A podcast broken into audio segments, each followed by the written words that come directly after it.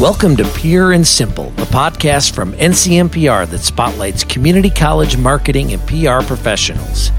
Hear from NCMPR members as they share their personal and professional experiences and tell stories from the field. I'm your host, Jeff Julian, a proud member of NCMPR and interim chief of staff board liaison at Harper College in Palatine, Illinois. Today I'm speaking with Barb Drager, Director of Marketing at Fox Valley Technical College in Wisconsin, where she specializes in brand consistency and managing marketing projects while protecting the brand. So, Barb, welcome to the show. Glad to have you. How are things going? Hi, Jeff. Great to be here. Excellent. So, branding. I, I'm going to say that you're you're probably an expert on, on on branding at this point. So talk to me about the fundamentals of a good brand. What what are the fundamentals of, of, of a good community college brand? Well, thanks, Jeff. You're very kind. I appreciate that those kind words. Um, well, I think there's a few things that go into it. Um, I think some requirements right out of the gate is you know you've really got to have some brand standards and define your messaging strategy and your design strategy um, you know, I, I think um, what's at stake is is really our, our perceptions and our reputations of our colleges. So consistency is really a big deal. But um, there's some pillars, I guess I would call it. I look at branding as being storytelling. So storytelling to create a bond with our customers. How do we go about doing that? And there's some pillars that, in my mind, I look at that as consistency across media, um, strategic messaging, things like the words you use, the tone, your voice, images, and then the customer experience of somebody who actually physically experiences your brand. Okay, that makes sense. So, brand standards are always a big part of a brand, right? And right. And I think I, have heard you talk about the, your portrayal in the market. So, let, us talk a little bit more about that. What What do you think are some key elements of brand standards that that an institution needs to have, and and then what should they be thinking about as they think about how they want to be portrayed in their market? Sure. Um, let's start, if you don't mind, with um, maybe a definition of brand. And I've heard okay. many of them, but um, the one I like is really short and sweet. It's really, you know, a person's perception of the product, service, the experience, or the organization. You know, what's that person's perception? And when I think about uh, branding, I think, okay, what is really the secret? And to me, the secret is consistency. It's that, that ingredient that you need to have. And, and what do we mean by brand consistency? I was thinking about that. And, and I guess the way I would uh, define it would be a pattern of expression that really affects what people think of your college. So when we think of that pattern of expression, I think that's getting to your question. You know, how do you say things? Um, what do you say? Who says them? What images do you use? Oh, your style, right, your color right. choices, your fonts, all of those mm-hmm. kinds of things. So those are patterns. And, you know, I guess when I think of um, uh, of how people respond to brands. And if you if you ask yourself, you know, think of a brand that you really resonate with and one that you don't. What do you like? What do you dislike? It's most likely your feelings and perceptions about that brand consistency and, and those mm-hmm. elements. So it's mm-hmm. about feelings, you know, it's all about, and feelings get really complicated. Yeah so yeah, absolutely. I mean, we we could do a podcast just on feelings being complicated, but we'll have to do that the next time we talk. All, all right? right? Okay, we'll do that uh, next. awesome. That's our down the road. But so Fox Valley Technical College, it's in Appleton, Wisconsin. What's unique about that area and and how did that play into into your brand and into you know back to that question before about how how you wanted Fox Valley to be portrayed in that market? Okay. Well, we're um, we're in northeast Wisconsin. We're in, I think it's the fourth largest city in the state. Um, Madison, Milwaukee are the largest. Green Bay, Appleton, the biggest metropolitan areas. Um, in our market, we've got plenty of competition, but our main campus is located in Appleton, uh, Wisconsin, which we are the big Kahuna. Um, there, there is not a four-year um, campus in Appleton. There is uh, a couple of two year and there's a bunch of privates, but um, there is not a public um, four year institution. And so we're kind of the big fish in, in the okay. smaller pond, if you will. Yeah. In Oshkosh is our second campus, and it's the opposite there. Um, we have a University of Wisconsin Oshkosh um, uh, school that is much larger, and we have a small campus in Oshkosh. So I guess when I think about branding and I think about how are we positioning ourselves? You know, you, you introduce the brand, you position it, and then you're maintaining it as you go, and then you refresh. So as I look at that, and I, am watching what you know the rest of the market is doing, and what position do we really hold.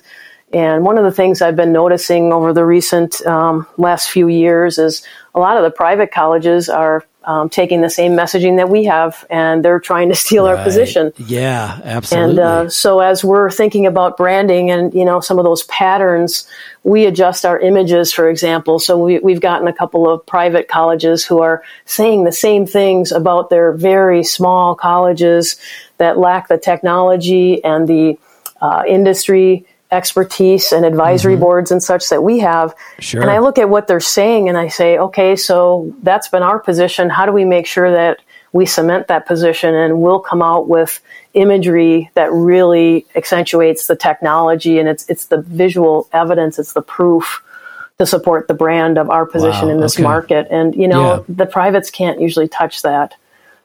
So, so you're talking about different uh, uh, differentiation, right? Uh, from, yes. From from your competition. So, I guess I, I would say I, I, wanted to back up a little bit because I, I know that you and your team aren't just sitting in a silo, kind of in, in inventing a brand for the institution. So, what what kind of inputs have you used um, o- over the years to, to, you know to to to make sure that that brand resonates with the community? Is uh, talk talk about where you're getting that that feedback from, and I guess that validation to make sure that you're on the right track.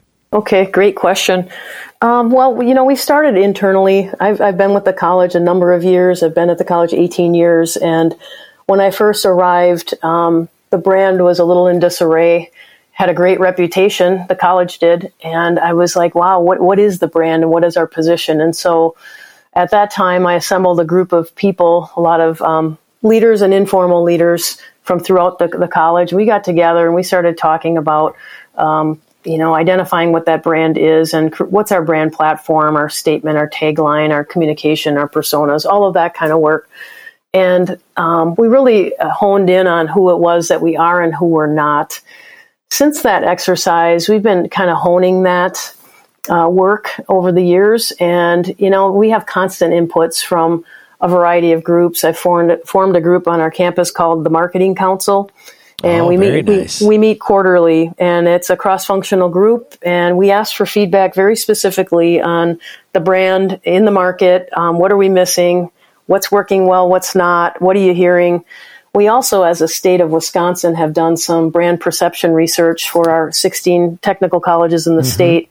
And we've got um, every three years, we've been refreshing that. And that's really given me some good feedback for how the community sees our college compared to our competitors. What are our strengths? What things are important to them?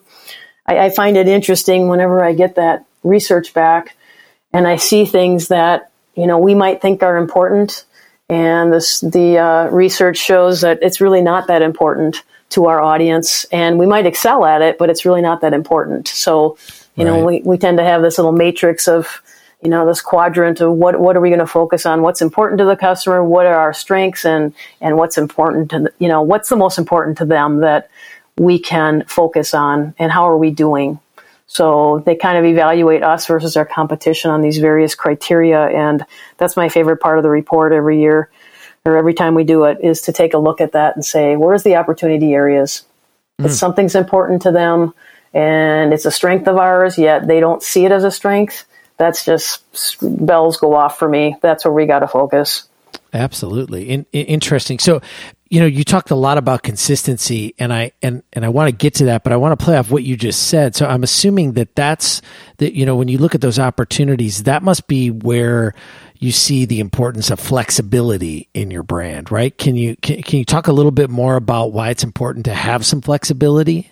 Sure. Yeah, that's. I think that's actually misunderstood oftentimes. Um, I know I've worked with a number of designers or agencies, for example, who get a little too rigid on templating. So mm. we absolutely have templates. There's no question, but we have enough flexibility in those templates that when we need to um, stretch, when we need to um, speak to a certain audience in a certain way, we've got some some flexibility in it. And you know, I found um, uh, I think a lot of times when you're working with designers, for example, there's a, a desire to, to be creative and to do something new. And I think the reality is we all get a little more tired of our brand than the than our mm-hmm. audiences do. We're Absolutely. dealing with it every day, the messaging yeah. and the images and, and the brand position that we're working from. And you know, it's just um, we get tired of it, and I think we want to start experimenting, and that's really not the right thing to do. We need to hold the course and make sure we're consistent in that pattern. But it's a pattern; it's not completely rigid that you can never go outside of it. And let's face it, look at all the mediums that we're communicating through today. I mean, you've got billboard and all the digital and the print and websites and social. And I mean, there's all these different channels and we're constantly trying to create that pattern and consistency throughout those channels. It can, it can be a little daunting at times, right? Yeah, a- absolutely. You know, I, I was just thinking as you were saying that that um, you you want to maintain the integrity of your brand and and have those you know adhere to those standards because you put the work in you've done the research you know it works mm-hmm. but then you've got to translate that into these different channels and and the channels themselves present their own uniqueness and and it can also really be enticing in terms of of, of leaving that path right and so it's right. the balance between um, adhering to your brand um, you're making sure it works within that channel but not um, not changing it so much that you that you that you lose the use the uh, lose the essence of what yes. of what makes your brand work. Right, you said that very well, and and particularly each of these different channels, to your point, um, have so many different opportunities within them, and that's where I think some of that stretch can happen a bit. You know, you might For do sure. something you might do something different in social that you would do on your website versus what you would do, you know, somewhere else in a presentation. So, you know, or a webinar. It's it's, it's just going to manifest it's slightly different with some differences, but you can't lose the essence of who it is you are.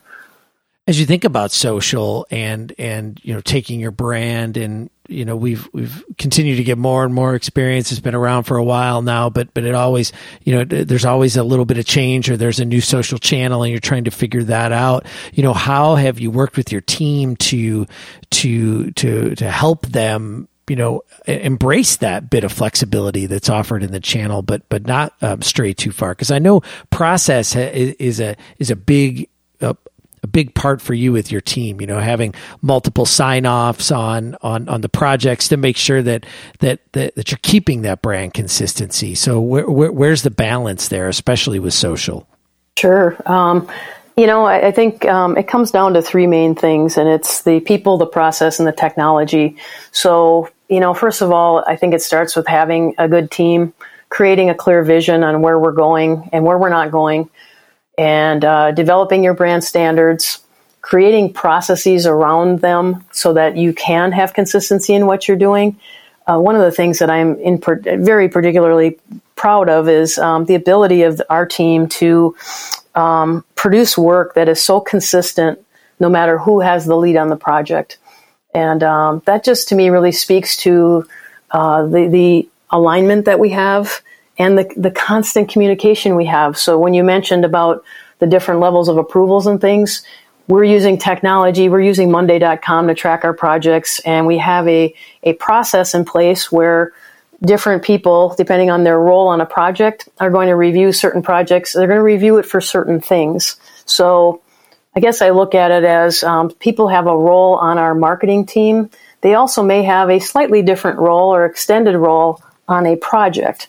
So having clarity with people, so people really understand who's responsible for what on each individual project, really can create um, a, kind of a, a, a level of respect and a level playing field, if you will, for people to have a voice in things. And it also gets people very aligned because we've got people that are, um, you know, shepherding projects that you know the, the, the social media people have to be aligned with what's going on in outdoor mm-hmm. and in mm-hmm. the radio and in the TV ads. And how do you keep all of that this, together? Well you know again another process. There's the review process the project management process.